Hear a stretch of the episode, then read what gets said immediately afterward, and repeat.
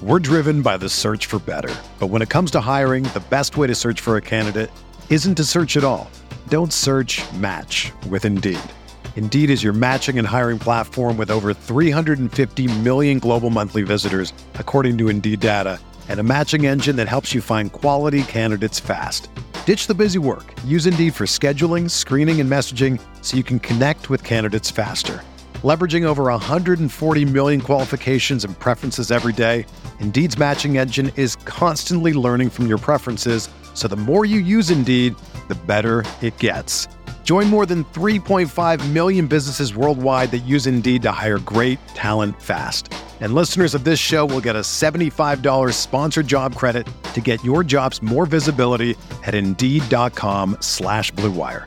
Just go to Indeed.com slash BlueWire right now and support our show by saying that you heard about Indeed on this podcast. That's Indeed.com slash BlueWire. Terms and conditions apply. Need to hire? You need Indeed. Welcome into Candlestick Chronicles, a 49ers podcast on the Blue Wire Podcast Network. I'm Kyle Madsen. I write about the 49ers over at NinersWire.com. Joining me shortly is Chris Biederman. He covers the 49ers for the Sacramento Bee. We are previewing the Sunday night football game between the 49ers and the Packers. It's the home opener at Levi Stadium. First time fans will be in the stadium since the 49ers blew out the Packers in the 2020 NFC Championship game. We're going to do our pre-game draft like we did last week. Got some good positive feedback on that. So we are going to go through and draft the players that we think uh, are set to have great games against the against the Packers for the 49ers and then we'll be joined by former Packers safety, Packers Hall of Famer, uh, four-time Pro Bowler, four-time All-Pro, Super Bowl champion, all-decade safety, uh, Leroy Butler. Um, he is also now a host at 12:50 a.m. The Fan in Milwaukee. Really, really fun conversation with him, the originator of the Lambeau Leap. Talk to him about that. Talk to him about the Niners Packers rivalry, and just tomorrow uh, Sunday night's matchup and who he likes in that one, and uh, what's going, what he thinks the Packers have going for them, and uh, what he thinks the 49ers have going for them as well. So enjoy that, and let's get into it. Blue Wire. Hey, this is George Kittle, and you're listening to Candlestick Chronicles.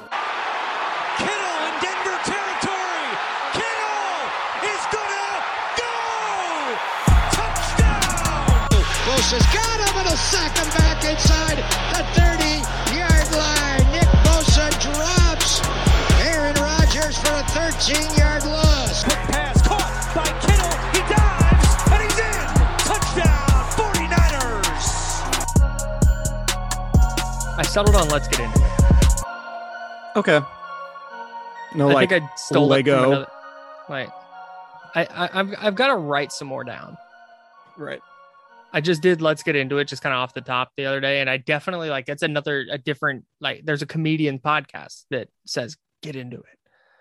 And I just want I, I want to do something a little different. Just make it our own, you know. Yeah, let's get into it as a whole different thing. It is. it feels natural for sure. Yeah. I, I appreciate that. So let's let's dive right into our to our draft here, our 49ers, Packers, kind of faux fantasy draft.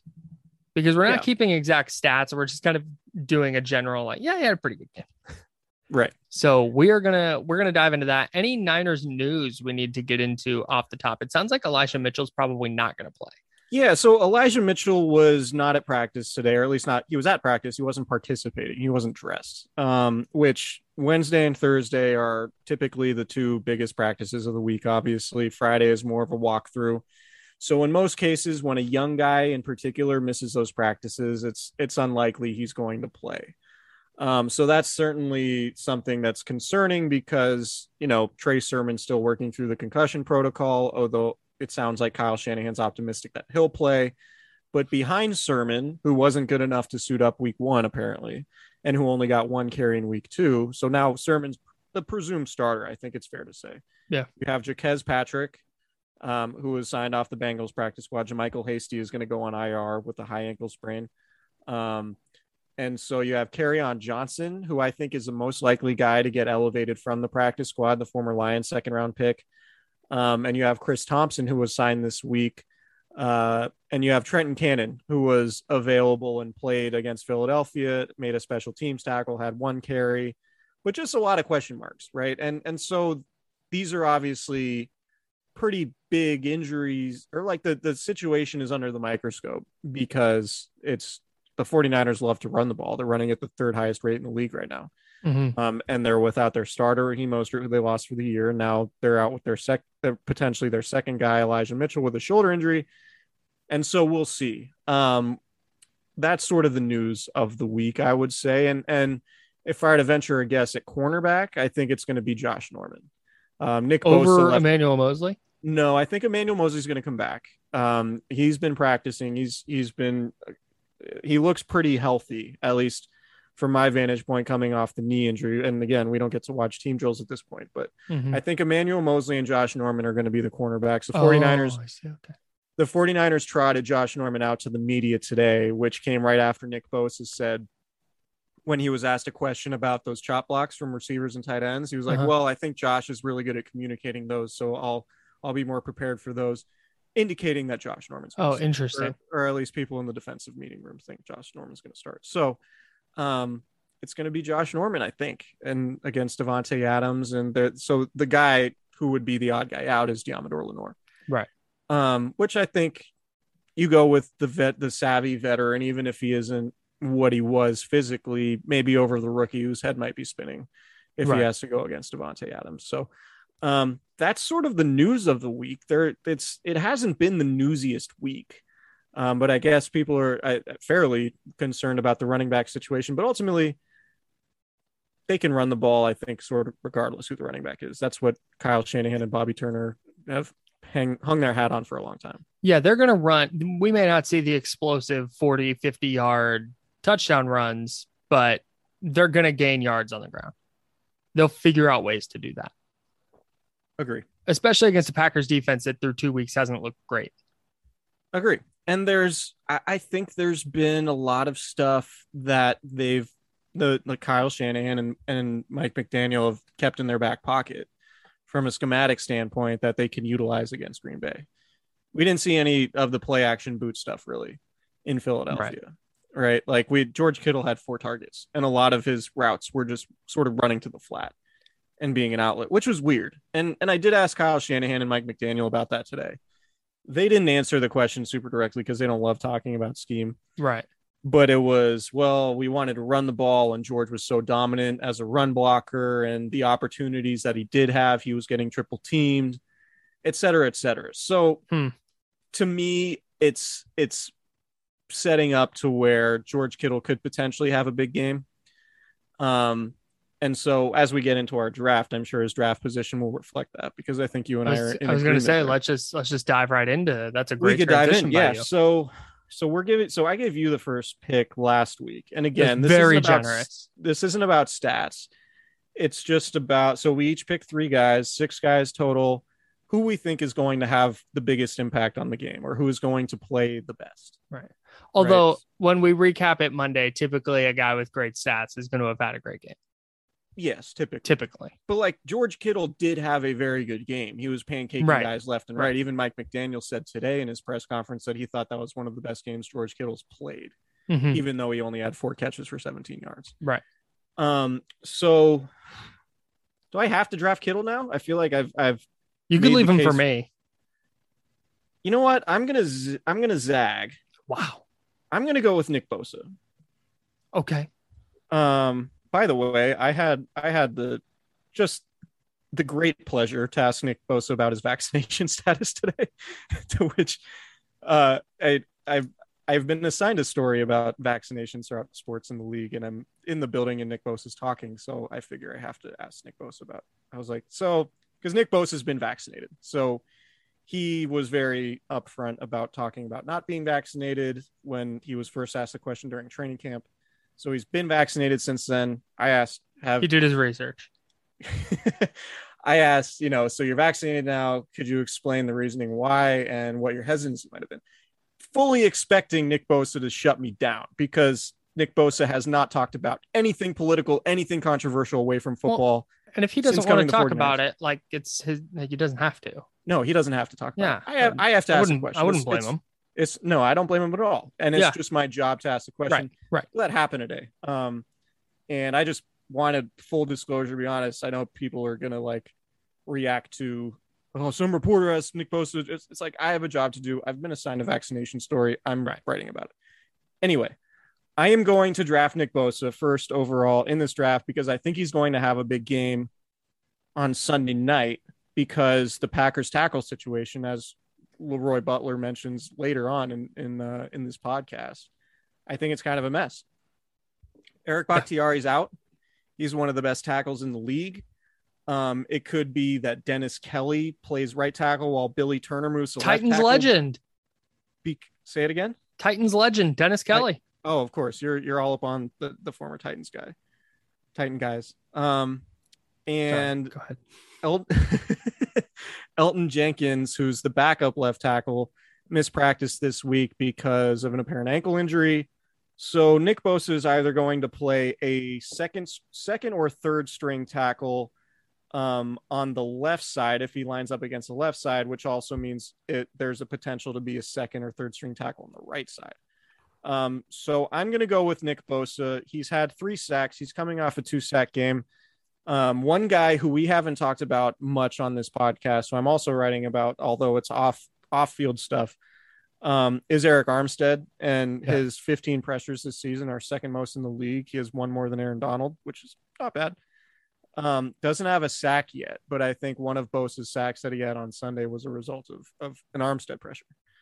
Um, but There with was Armstead, with Armstead playing well, with Bosa playing well, with the Packers offensive line situation being what it is, I'm going to take Nick Bosa. I think he has an opportunity to have multiple sacks and or create a turnover in this game. Mhm. Um, so Nick Bosa is going to be my first pick. Yeah, Bosa in a 17 game season, very quietly on pace for 25 and a half sacks with three through uh through two games. Yeah, just to just to real quick, uh, just to you've said everything that can be said. Nick Bosa is really good and he's going against probably a second or third string tackle. I mean, that's a good pick.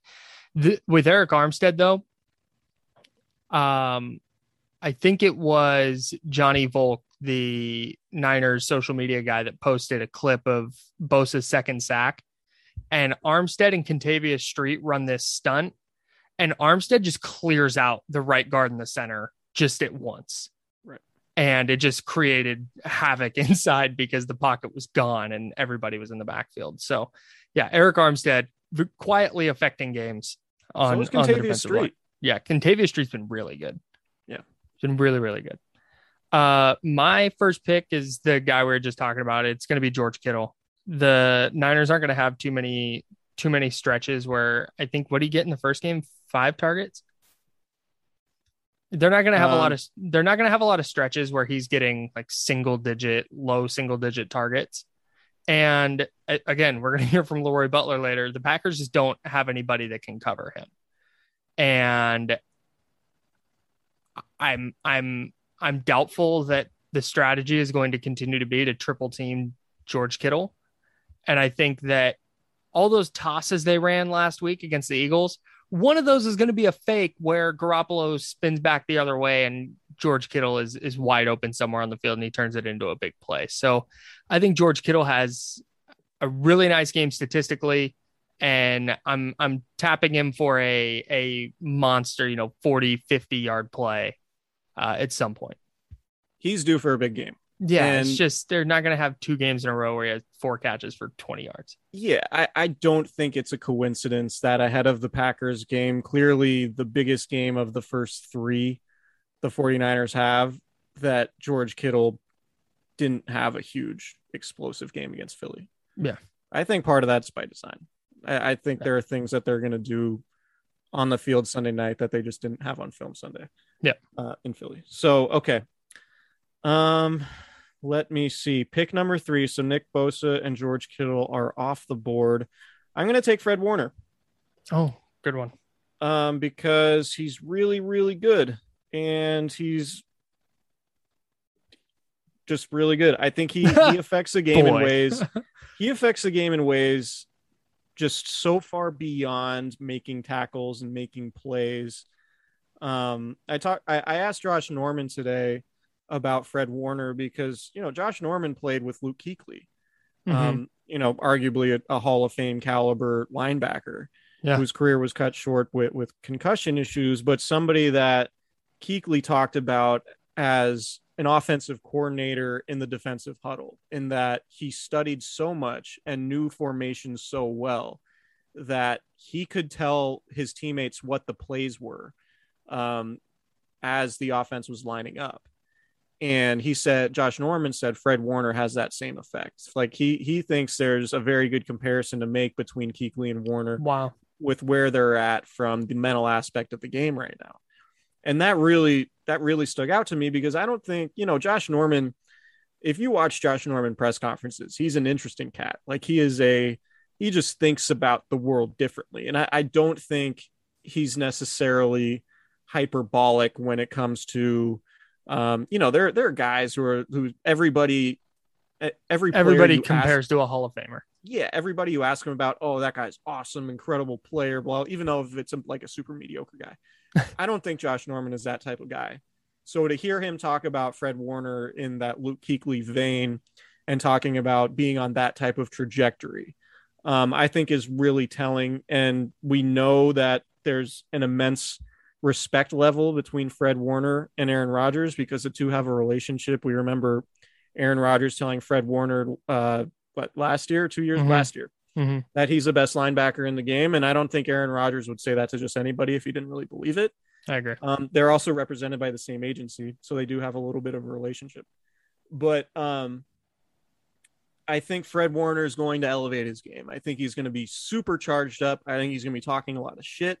I think the fans in the crowd are going to impact the game in a similar way to how it negatively impacted the game from the 49ers standpoint in Philadelphia early last Mhm. week when the stadium was just on fire. Um, I think that Levi Stadium has the same potential, given that fans are going to be back. That's going to benefit the defense. Um, so I think Fred Warner is going to have a big night, whether it's just a ton of tackles, uh, probably a couple tackles for loss, maybe a turnover. He's going to blitz more, I think. Mhm. So it'll be a really interesting chess match. Like the Fred Warner, Aaron Rodgers chess match is going to be second to none, just in terms of two elite guys at their position playing against each other. So I'm taking Fred Warner.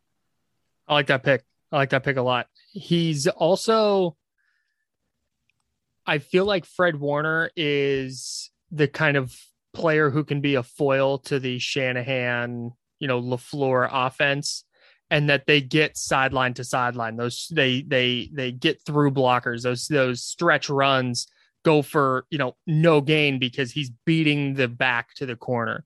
Uh he's not he's not a guy that you can just say, okay, hey, we're gonna run Randall Cobb across the middle and create a mismatch. He's he's kind of matchup proof in that sense too. So I I really like that. Uh, I really like that pick, and I think Warner for sure has has a good game, maybe even a sack too. I think he had a strip sack in the regular season game in 2019 against the Packers. Was that the DeForest Buckner touchdown? Or no, that was a Seahawks game. Yeah, the one the one you're thinking of it it That was a Seahawks game. it The gave Monday the night game. Niners the ball like on the goal line though. Right, and then they scored early. Yeah, yeah, yeah. I remember that. Bo- Nick Bosa recovered it. Yes, correct. I remember. Tone Um, setter. That's that's what they call it. Tone totally, setter. totally tone setting, big time. so I feel like if we're gonna have Nick Bosa go one, we Mhm. should probably pick another defensive lineman. So I'm gonna go with D Ford, even though we talked about Arik Armstead a little bit earlier. Oh, interesting. D Ford has had a had a pretty nice start to the year, and he I don't think he's gonna play a ton per usual, but I think that this is a game where he can really have an impact because the Packers are going to be so focused on where's 54, where's 97. Arik Armstead has been excellent as a pass rusher inside. I just think D Ford's going to get a couple of free runs at the quarterback. And I could see him cashing in on those and and really kind of having that like, hey, D Ford is back type of game. Even though he's really good in week one, uh, I think this might be that national stage. Like, I could see if the Niners win and D Ford has a sack and a half or two sacks, people are like the Niners defensive line is back. Watch out. Yeah. I can see that. I don't hate it at all. I in that spot. Maybe If it were reaching. me- I might be reaching. Yeah, I mean, if it were me in that pick, I think, and I was going defensive line, I would have gone Arik Armstead. Yeah. Um, but for the sake of this exercise, I don't want to. I don't want to take Armstead because I don't want. We've talked about the defensive line, um, enough at this point. So I am making going our to- picks based on what part of the field we're talking about. I mean, we want to give we want to give the Yeah, listeners a, spread it a around. all-encompassing analysis. Right, for sure. Um, But I also want to win. So like sure. I want to win too. That's why you're one and zero. You're one and zero. Oh, you're giving me the win last week. Okay. You definitely had the win last week. okay? Fine. I'll last take it. week, last week you had Bosa, Garoppolo, and Deebo. I had Kittle, Jimmy Ward, and Alex Mack. That's a definite W for you. Okay, fair. Um, I'm gonna take Trent Williams. Hmm. Because I think Trent Williams is playing at a super high level. I think whether the 49ers run the ball or pass the ball, it's going to include very good Trent Williams play. Uh, with Za'Darius Smith being out, I think that's obviously a big blow to the Packers defense and is going to make life a little bit easier on Trent Williams.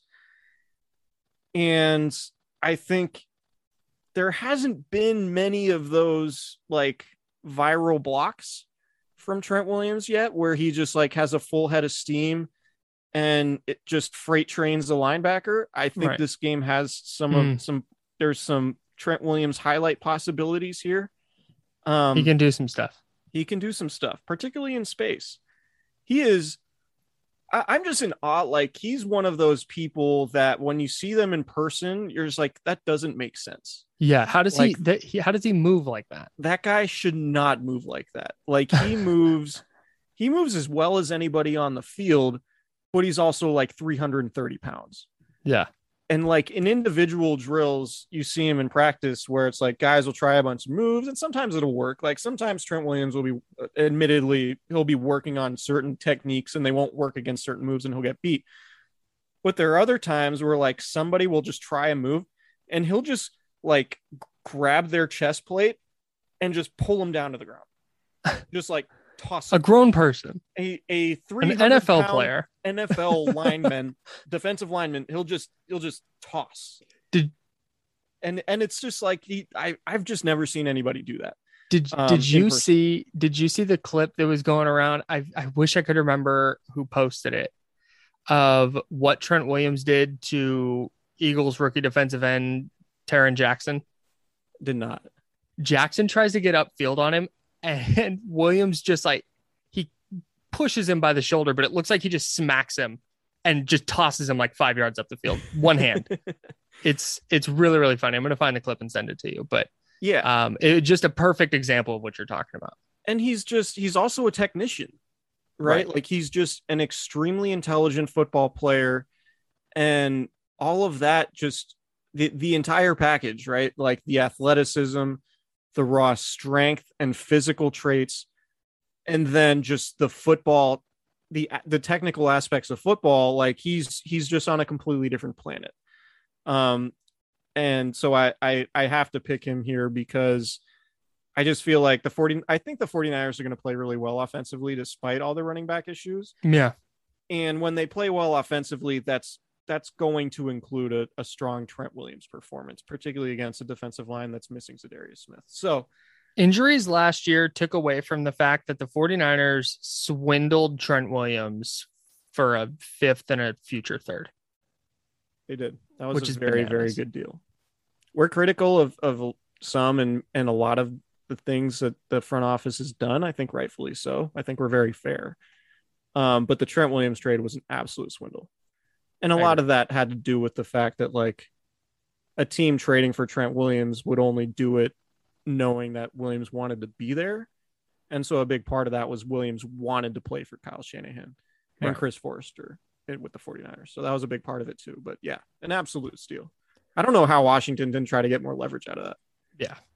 But worked out for the 49ers. Like if the 49ers had to trade a first round pick, they're not getting Trent Lance. Right. Correct. So Pro- yeah, probably at least. huge, huge steal somehow. Um, all right, number six. Your last pick. Some interesting names on the board. Ross Dwelley, ready, ready and available. So's Charlie Woerner, though, and that's where my dilemma comes. um, no, I am going to go with Brandon Aiyuk this week. Ooh. over Deebo taking a- Samuel. taking a swing. I like it. I am because I again not not because anything Deebo Samuel has has has done like in in fact it's the opposite. I think the Packers are going to try very hard to ensure that Deebo Samuel doesn't um doesn't rack up 6 7 or 8 catches because he's going to turn that into 90 or 100 or 150 yards. And I just think that Brandon Aiyuk's first couple weeks have been really slow. He's a super talented player. He outsnapped Trent Sherfield by 14 last week. And I just think we're going to see this kind of progression of his production. And I think this is the week that he, I don't think he's going to get 10 targets or anything, but I think he's going to get enough targets and have enough kind of one on one opportunities to win those matchups and turn his targets into, into some really good numbers. I agree. I think it's a very ballsy pick. I Thank would have t- I would have taken Deebo there, but I will say at practice today during one-on-one drills, um, I forget who the cornerback was, but Brandon Aiyuk ran a deep a nine route as Mhm. as the experts would say. Right. Yeah, The football guys would call. it. been grinding the tape. Yeah. Uh, he ran a nine route, which is just a streak. Right. And uh, Jimmy Garoppolo threw him a back shoulder pass that was high and away from his body and was the opposite direction in which Aiyuk's momentum was taking him.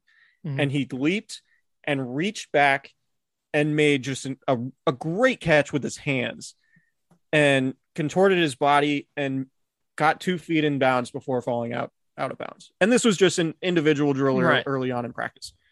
But it was the type of play that you're like, oh yeah, he's super athletic and super skilled. Well, Right. even his even his catch last week was insane. Yeah, it was, it was so high and to that. outside.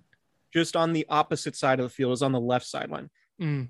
But yeah, similar and and deeper downfield. And so yeah, I'm with you. I think the fact that Aiyuk outsnapped Sherfield indicates that the, the coaching staff is is in, hmm or at least back in to, to the point where like, okay, Aiyuk is no longer practicing like shit. If he was practicing like shit. Sure. Um, and so yeah, I I think there's a possibility. I just he's too good. I think he's made of the right stuff. In that, I don't think whatever he was dealing with, whether it was just a hamstring injury, whether it was anything else, I- think he's too good to have a quiet season. Yeah. Right. So I, I think, as you said, there's going to be so much emphasis on slowing Kittle and so much emph- emphasis on slowing Deebo Samuel that it might be the time that Brandon Aiyuk has a breakout game. And I, I think Kyle Shanahan might force it a little bit because he wants to build Aiyuk's confidence back up. And he Mhm. wouldn't mind the rest of the league knowing, like, hey, we have three guys you have to cover, Right. not just one or two. right. Like, we have three guys that you have to cover. And that potentially could lead down the road to making the 49ers much more difficult to defend, make the 49ers be able to run the ball better, lighter boxes, all of those things. Um, I think I think Aiyuk has I'm not predicting it, but it wouldn't surprise me at all if Aiyuk has a big game on Sunday night. I hope he does because I picked him. The the other the other player um before we recap, the other player that I was really considering was Trey Sermon. Oh, interesting. So you're going with with you're you're buying while the stock's low. Yeah, I'm buying all the Trey Sermon, Brandon Aiyuk. Like here, here's the thing. It was one carry, but Trey Sermon's eight yard carry was like the second best run of the day for the Niners. I thought he looked he was explosive the way he got around the corner. Um, he finished the run really hard and got popped in the head. Um, so I, I think that he he has an opportunity to be a really good player. The fact that he was a healthy scratch in week one doesn't change like how I think he fits in the offense. So I, I if he's going to get 14 or 15 carries, I think he's going to have a really productive night. It's interesting that they did add a bigger running back in Jaquez Patrick Mm-hmm. because Six it three might, two thirty five. yeah, it might because Sermon's a big guy too. He's like two two twenty five or two twenty something like that. Um, it might be like a big running back game plan. Hmm. Right, like if you have Sermon, and then Patrick is also available backing him up, it might be like, all right, we're we we've done the speed back outside zone stuff. We're going to play a little bit more physical with our running game and be a little bit more between the tackles. Mhm. And it's going to be it's going to be about the big backs this week in the running game potentially. Like that wouldn't that wouldn't be crazy because like there's a lot of the outside zone stuff is sort of predicated on that s- speed element that Raheem Mostert and Elijah Mitchell have, and JaMycal Hasty has to a lesser extent. Um, but I think you do need to play schematically a little bit different if your game plan is revolving around Trey Sermon and potentially Jaquez, not Jaquez, Jaquez Patrick, according to the pronunciation guide. Yeah, it's is it is it the emphasis on the ja or the emphasis on the kez? That I'm not sure. Jaquez or Jaquez? You know, Great question. Uh, Thank I you. can I can I report can't- back next week. Uh, I will be at the game on Sunday in the press box, and I can't wait to look at the flip card to find out. It'll be on there. Boy, it better be. It will be on there. Yeah, I'm man. It's been a while since we've we've had the gang all all in the press box together. I know. I'm really uh the divisional playoffs against the Vikings was the last game I attended in person. Yeah. so it'll- I it'll applied for a credential. I got it. I'll probably be way down at the end. Not even sure I'll have a seat, but I'm gonna be there. I'm gonna be in the building. Yeah, I mean, they're the the seats are there. You'll have a seat. I think Oh, okay, I hope so. It- it's a big ass press box. It- I know I've been there. I, I, I don't know. I just think I don't know. listeners Sunday night football, Green Bay's media travels, and Yeah. yeah. I mean, Uh, you, you're credentialed, so you'll you'll get a spot. It's not fingers a crossed. game. Fingers crossed. It's not a playoff game. I've I've never seen anybody put it. I, I've never seen anybody during a regular season game get credentialed and not have a seat in the press box. If not, I'm gonna just stand next to you and write on my phone. Um. Okay. I'm kidding. I would not do that to you. I would not even come close to subjecting you to that. Uh, thanks everybody uh, for checking this out. Let's recap real quick. Um, you took Nick Bosa first. Yes. I took George Kittle second. You took Fred Warner third. Yep. I took Dee Ford fourth. You took Trent Williams fifth. Yep. And I went with Brandon Aiyuk. So I'm So- hoping for a big game from the offense because I have Kittle and Aiyuk. I went real safe, and you took some big swings. Dee Ford and Brandon Aiyuk, high upside, Yeah, but right, big swings. right. I'm Kittle is for safe. ceilings. I like the Kittle. I like the Kittle pick. Not that Yeah. I dislike the other picks. but but- but th- who was I going to take? You were going to go Bosa and then Kittle one and one and three. No chance. Yeah. that was as much to keep him away from you as it was to have him on my team. Fair. Fair. No, I like it. Um, yeah, and I we already recorded our our uh, interview with uh, Leroy Butler. did. Excellent, excellent It's interview. really good. He's a fun guy. Um, There's so many. We've had several guests who come on and just do their. It's more so in radio. Typically, podcast people get the deal. Yeah. but they just come on and they're like, you know, answer their questions. Very milk toast, very straightforward. Leroy came on and was ready to have some fun. yeah, for sure. like Chris asked him right away, just to give you guys a little peel behind the curtain. Um, peel back the curtain, give you a peek behind the curtain. I said, give you a peel behind the curtain. Uh, to give you a peek behind the curtain, um, when Leroy first got on before we were recording, Chris had been looking up the Terrell Owens catch in the uh, 98 wild card game against Packers. And he was like, was Leroy in coverage on that play? So he's looking it up. And then Leroy came on, like Walker's was looking for it. And so Chris asked him, like, hey, you know, I don't want to bring up a sore subject, but is it cool if we ask you about this? And Leroy was like, well, I'm gone and just got up and left and was out of the, was gone for like 30 seconds. Um, and then came back in. I guess he had to go turn down a TV or something, but it was really, really good. Um, super fun interview. And I hope you guys enjoy it.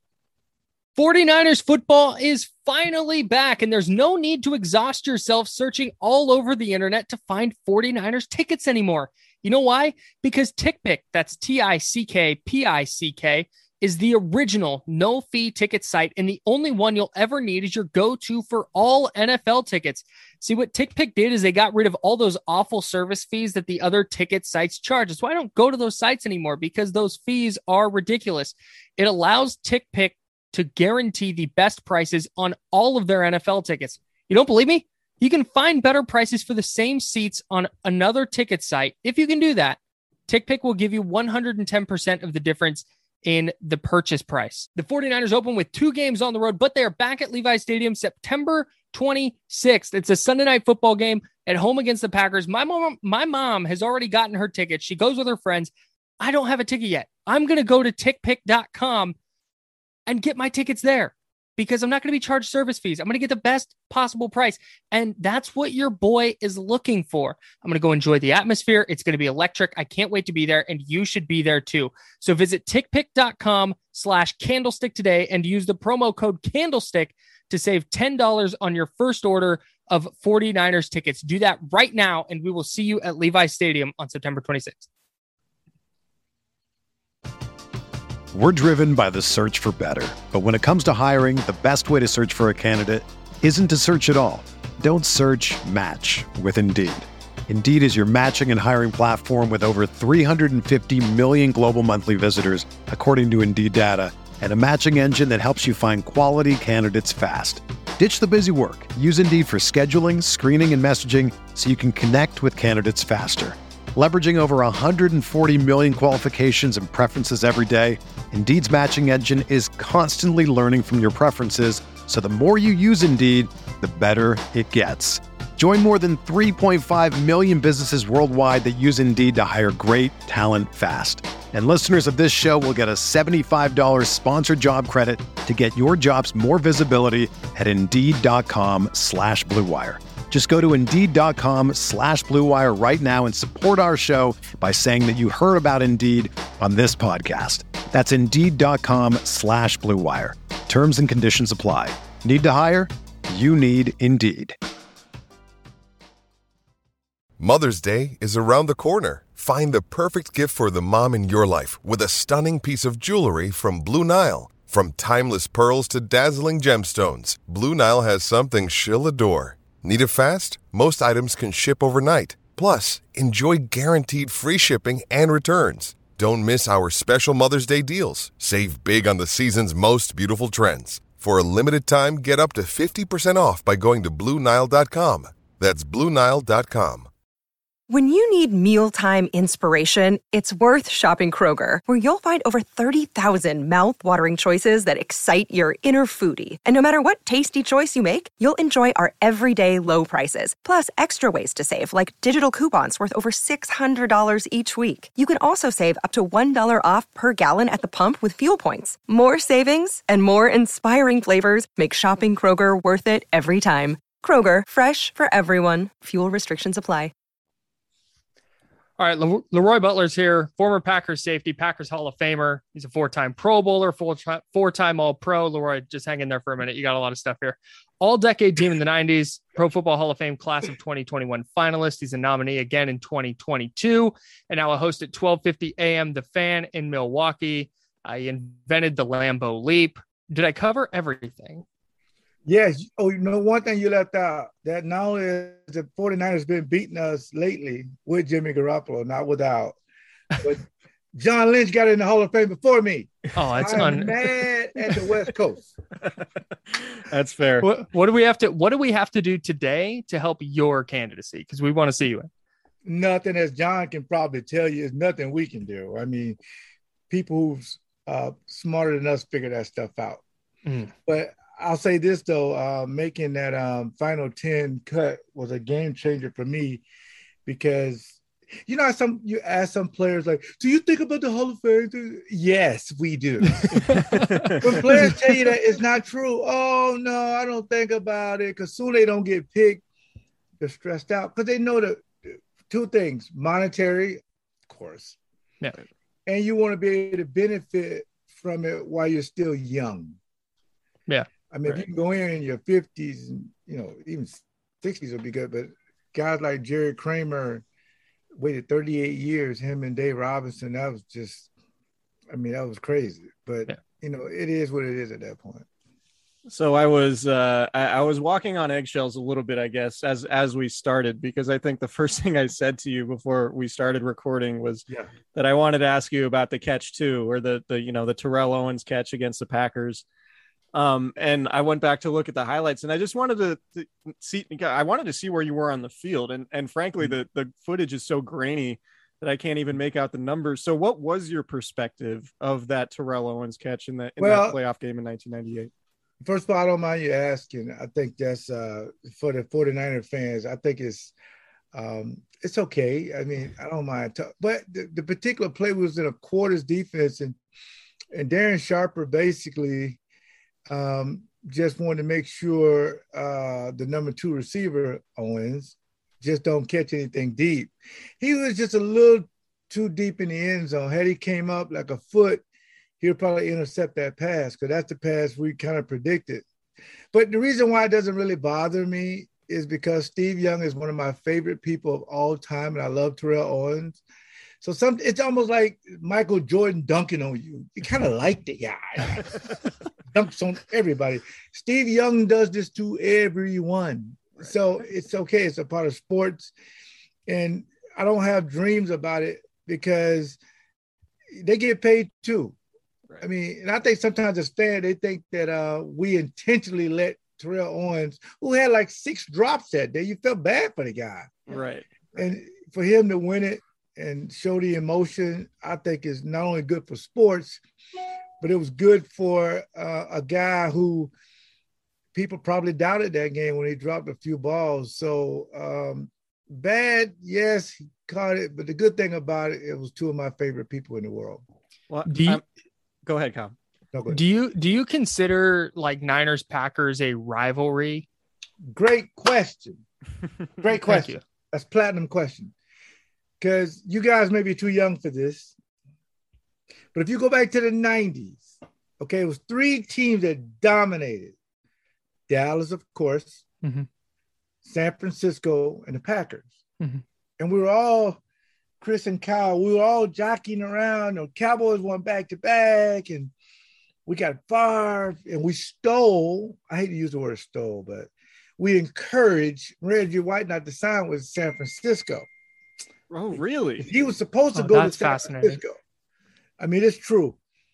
He was supposed to go to San Francisco, but um, Holmgren called him and left him a message, and he came to the Packers. So that way we won. But I'll say this though, it just seemed like we knew we had to beat one of them. And when Steve Mariucci went there, because he was on our coaching staff when I was young, in my younger years, when Coach Holmgren came from San Francisco, because there's always a tie, like Matt LaFleur Mhm. and Shanahan. It's a tie there. We got Holmgren from San Francisco. He had won a Super Bowl and kind of taught us the winning ways. And I remember him saying, the two teams we got to beat is Dallas and San Francisco. We want to win a Super Bowl. And I just remember going out to San Francisco and um, and winning that particular game and getting to the next round or even getting us ready for the Super Bowl, just the winning culture. So those are the two dominant teams in the 90s. So we were able to break in there for about three. Every team seemed like they had three or four years in the 90s. Mhm. And we really took advantage of ours. We went to two Super Bowls, won one, and San Francisco, they had enough talent to win it every year. And of course, Dallas with the three-headed monster, they were going to always be in the conversation. So that was so that was fun playing those guys. Either you play them in the regular season or you knew you you were going to play them in the uh, playoffs. Yeah, just just going back through it and, and looking at some of these games, I, I I feel less bad asking about that Owens catch because while you were with the Packers, you beat you guys beat the lot of winning. 49ers four times in the playoffs. Yeah. I wasn't gonna say that, but it's your show. Are we supposed to be family? Yeah, yeah. I, I just wanted to placate the guest a little bit. It- it's not all bad for you. in the It's all good. But I remember one in particular. Steve Young is probably I admire him. He probably top three quarterbacks I admire a lot that I played against. Mhm. Now, obviously, Favre is my favorite, but put him to the side. Steve Young is the guy that it meant a lot to me because of where he came from USFL, Tampa. He wasn't one of these guys who was thrown in a uh, organization. It was great. He had to replace a Hall of Fame Joe Money. Right. And in every barbershop, I don't care what Tom Brady fans say, Joe Money's the best of all time. He's the GOAT. So I just admire where he came from. So playing against him and I think another thing about Steve Young, I'll say, in my opinion, my humble opinion, he's the smartest quarterback I've ever played against. The guy was brilliant. I mean, I think he was he was smart enough not to let the transition from Montana kind of mess him up in a way because it mm-hmm. it could have did that with Aaron Rodgers with Brett, mm-hmm. but Aaron was a smart enough guy to say, "Hey man, listen, this is, you know, this is the way it goes." So guess what? They're going to try to re- replace Aaron with Jordan Love. So quarterbacks are uh, they're a different animal. So it's just the way it is, and we were just lucky enough to be a part of it. Was there ever a point this year, speaking of Aaron Rodgers, that you thought he wouldn't be the Packers quarterback this year? Zero. And not, not even a little bit? Nope. If you look at all of my quotes since April, he's gonna play. And and the reason why I say that is because I think a guy like Aaron Rodgers, who knows he's in the Hall of Fame, mm-hmm. who knows that he's made a lot of money, played with one franchise for three years. The Brett Favre fan base just didn't like the guy. They just they thought he was pushing him out, and he just went through a lot, man, to get those keys to that franchise, and for him to win a Super Bowl, two-time MVP. This offseason and the Jordan Love thing, you know, it's see, I knew it wasn't a divorce. It was probably a separation. So you're technically still married, but you go through these transitions to say, do we still want to be together? And he's like, I'm not going to find a wife better than her. And I'm certainly not going to find a husband better than him. Okay, let's get back together and see if it can work. Sure.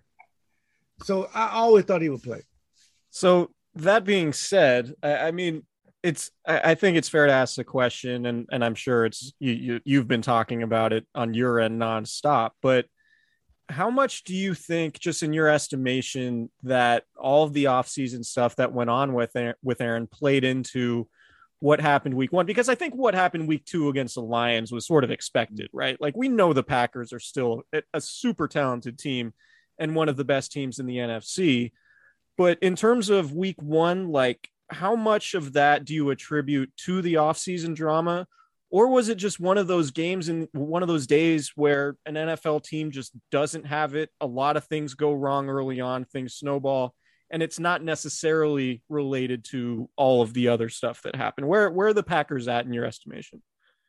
I think it's a little bit of both because if you read any headlines, whether it's true or not, that he doesn't want to play. If you're a young guy like you're Stokes, first round pick, Amari Rodgers, Josh Myers, they just got into the building. But if you're a, a young guy that's in the building, you're thinking, wait a minute, he doesn't want to play? I mean, wait, okay, so you kind of wait to see. And all Matt LaFleur did, which I thought was brilliant, just get him into the building. Once he get into the building, everything will be fine. But then every interview, I think Aaron has to give people some space to feel the way that he wasn't coming back. We saw these trade rumors, and then allegedly, uh, Matt LaFleur's brother and Shanahan had like a little communication issue with that for whatever reason.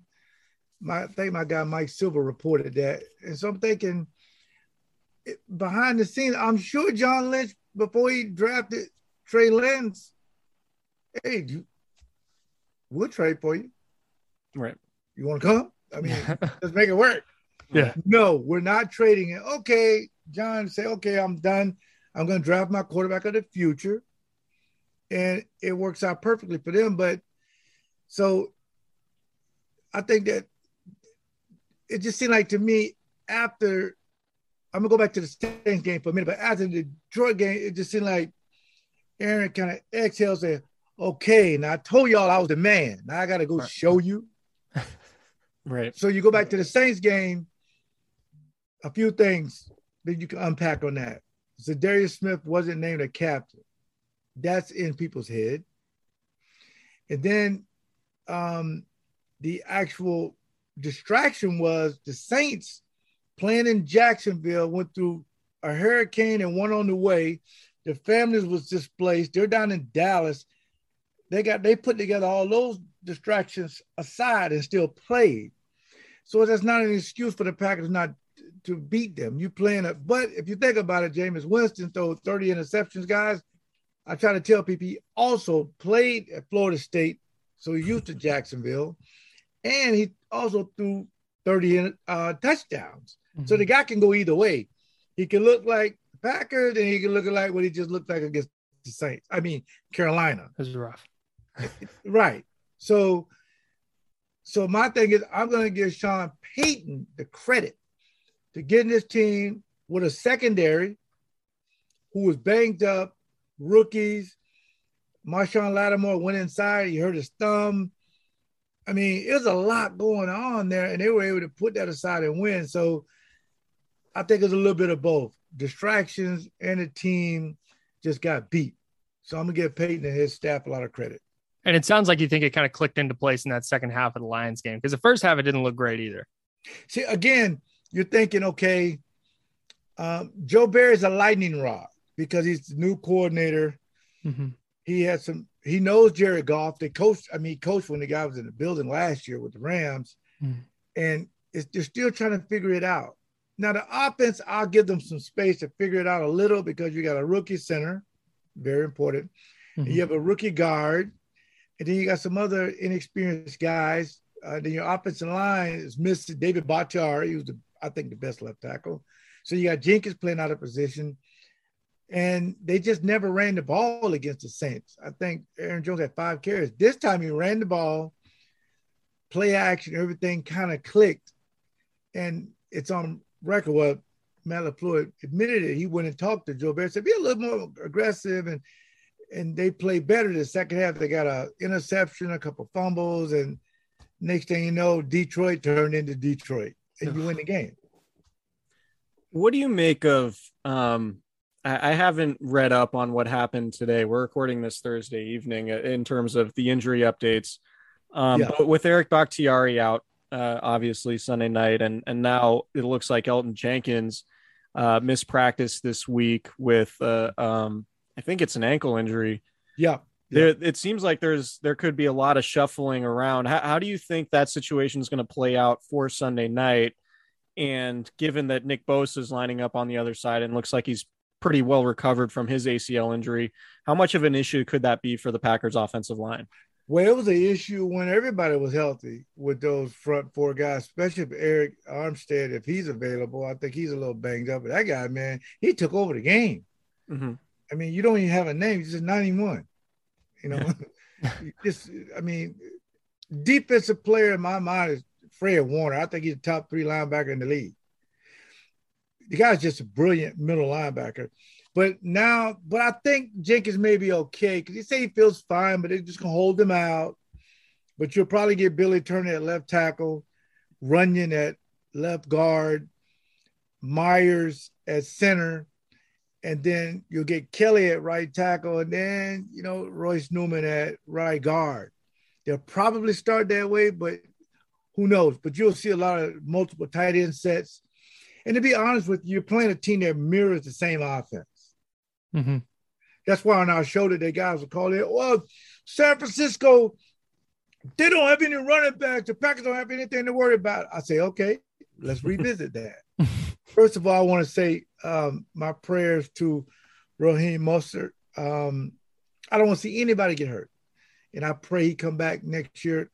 I think he can still run a 4-3 even with a hurt knee. The guy's brilliant. Mm-hmm. He's a great running back. But it was a running back by committee. Mm-hmm. Garoppolo threw the ball nine times when uh, the Packers played him a few years ago to go to the Super Bowl. Shanahan has a system. You don't know these running backs, Mitchell and Sermon. You don't know these. Nobody has these guys in fantasy. But if, with a committed, they will beat you if they can run the football. Right. And I think the system would beat you, not the players in Shanahan's system. Yeah, that makes sense. Uh, one of the things with the speaking of the Packers defense, I noticed they don't have a sack yet this season. Is that because Za'Darius Smith is out, or is there a larger issue with the Packers front seven? Well, uh, the semantics part of that is I don't know how they they uh, the statistic, but Rashan Gary runs in there, he drops the ball. They probably could have gave him a sack, but your point is correct But if you're Darius Smith, let's be honest. Come on, let's be honest. If you're the Darius Smith, last two years you've led Packers and sacks and pressures and all that, Mhm. and you weren't voted a captain, and then you see that they don't have a sack or pressures or anything or making a quarterback uncomfortable, you say maybe they made a bad decision. He's probably thinking that to himself. So Joe Barry's got to create some pressure by bringing more than you know five at times, but I don't want to leave anybody with George Kittle one on one. I, I mean, I'm the only guy that can shut George Kittle down. Okay, I'm 53. You can do it today. Nobody can stop that guy. And he's on my fantasy team too. And my nephew goes, "Are you playing him?" Uh, yeah. the last two weeks, the Packers gave a touchdown to tight ends, of course. But Deebo Samuels is a guy who is really making some big strides. He's a big play guy, but Ojuku only has one catch. So they have weapons. But I think what the Packers are going to do is play Stokes a little bit more, move King inside, get the three best guys out there. And you know what Shanahan is saying. I mean, if we FaceTime him right now, he goes, I would love for you to do that because I'm just going to run the ball. Right. You turn defenders into tacklers, and they just like their chances. So, do you still think, based on what you've seen and, and the injuries to Bakhtiari and Za'Darius Smith, do you still view the Packers as a top echelon team in the NFC right now? No question. Yeah. Because the system, Matt LaFleur's system is amazing. He can do just like Shanahan, he can plug and play. I mean, not many people with the hard count of Aaron Rodgers can put a center to replace the best center in football, in my opinion, Corey Linsley. Second round pick, put him in there, and he looks like a veteran.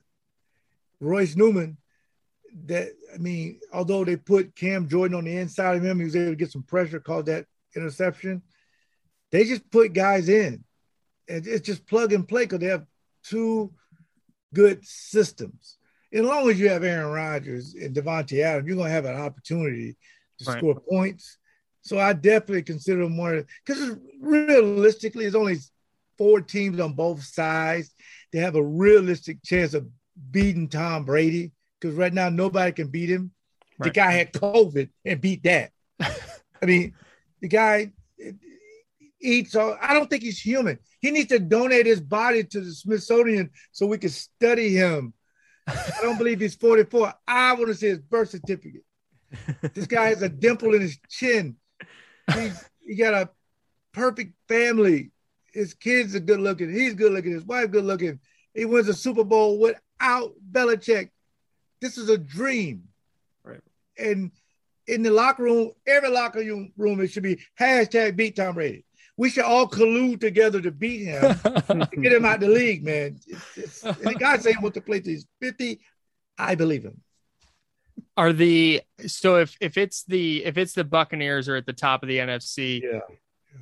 you've got the Packers up there, kind of maybe in the next tier. Are the 49ers in the same tier as the Packers, do you think?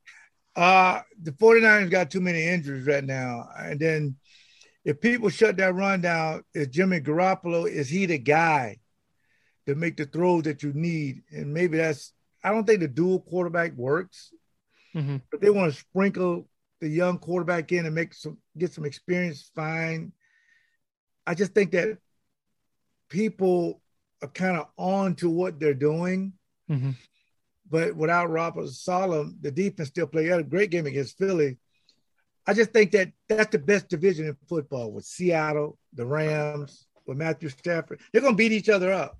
Yeah. Arizona, I, I picked them to win it, that division. So that's what's going to hurt 49ers. See, the Packers, they got nothing to worry about. you got Chicago, you got Detroit, Minnesota, which everybody lost the first week.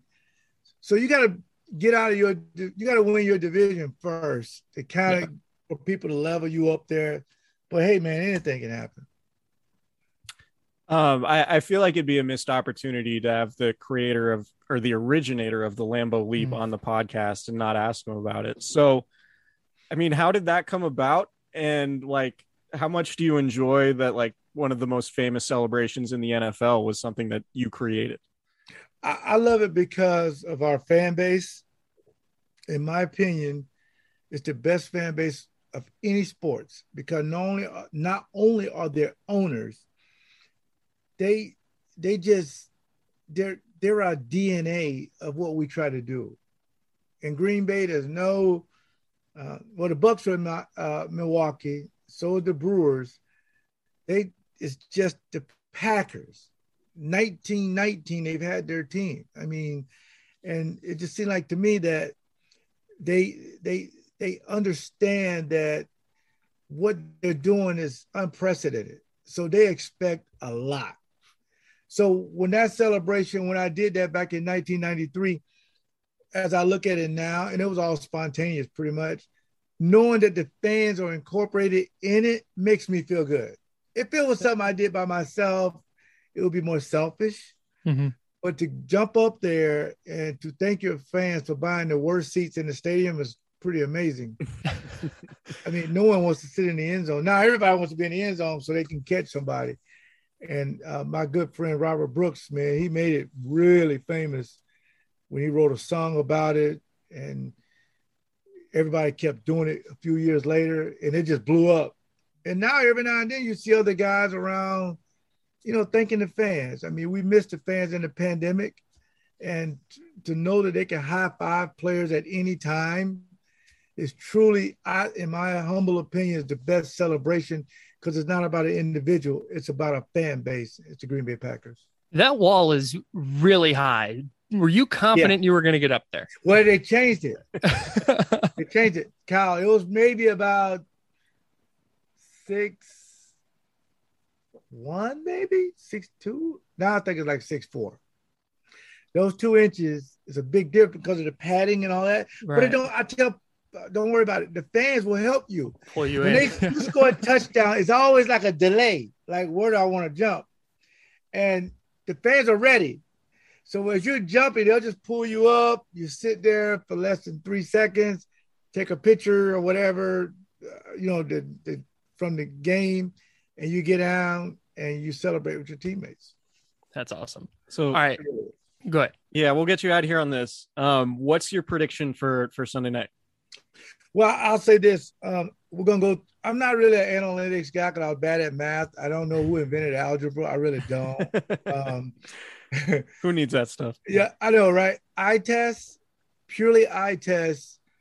I say that San Francisco. Um, I picked them to win 31 to 28 on one network, and I picked them to win 28 to uh, 17 on another one.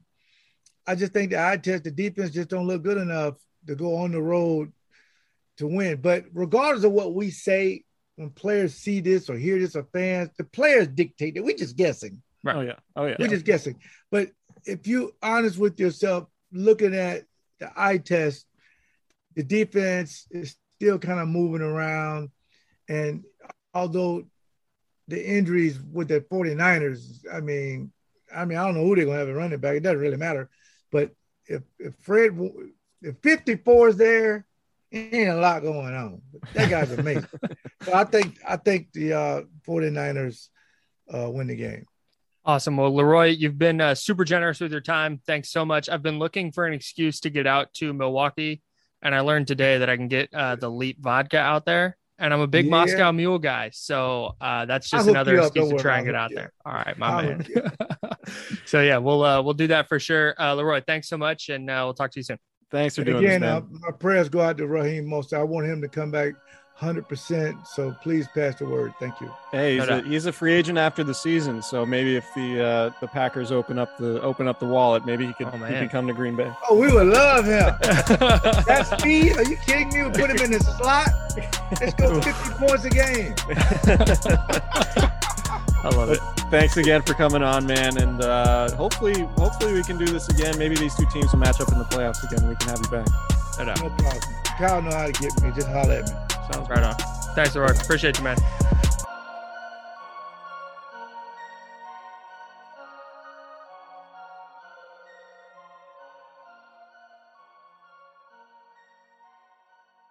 When you make decisions for your company, you always look for the no brainers. And if you have a lot of mailing and shipping to do, stamps.com is the ultimate no brainer. It streamlines your process to make your business more efficient, which makes you less busy. Mail checks, invoices, legal documents, books, and everything you need to keep your business running with Stamps.com. Seamlessly connect with every major marketplace and shopping cart if you sell online. Schedule package pickups through the dashboard and automatically see your cheapest and fastest shipping options from different carriers, with rates up to 89% off USPS and UPS rates. And with the Stamps.com mobile app, you can take care of mailing and shipping wherever you are, even on the go. Make the same no brainer decision as over 1 million other business decision makers with Stamps.com. Sign up at Stamps.com with code PROGRAM for a special offer that includes a four week trial, plus free postage and a free digital scale. No long term commitments or contracts. That's Stamps.com code PROGRAM.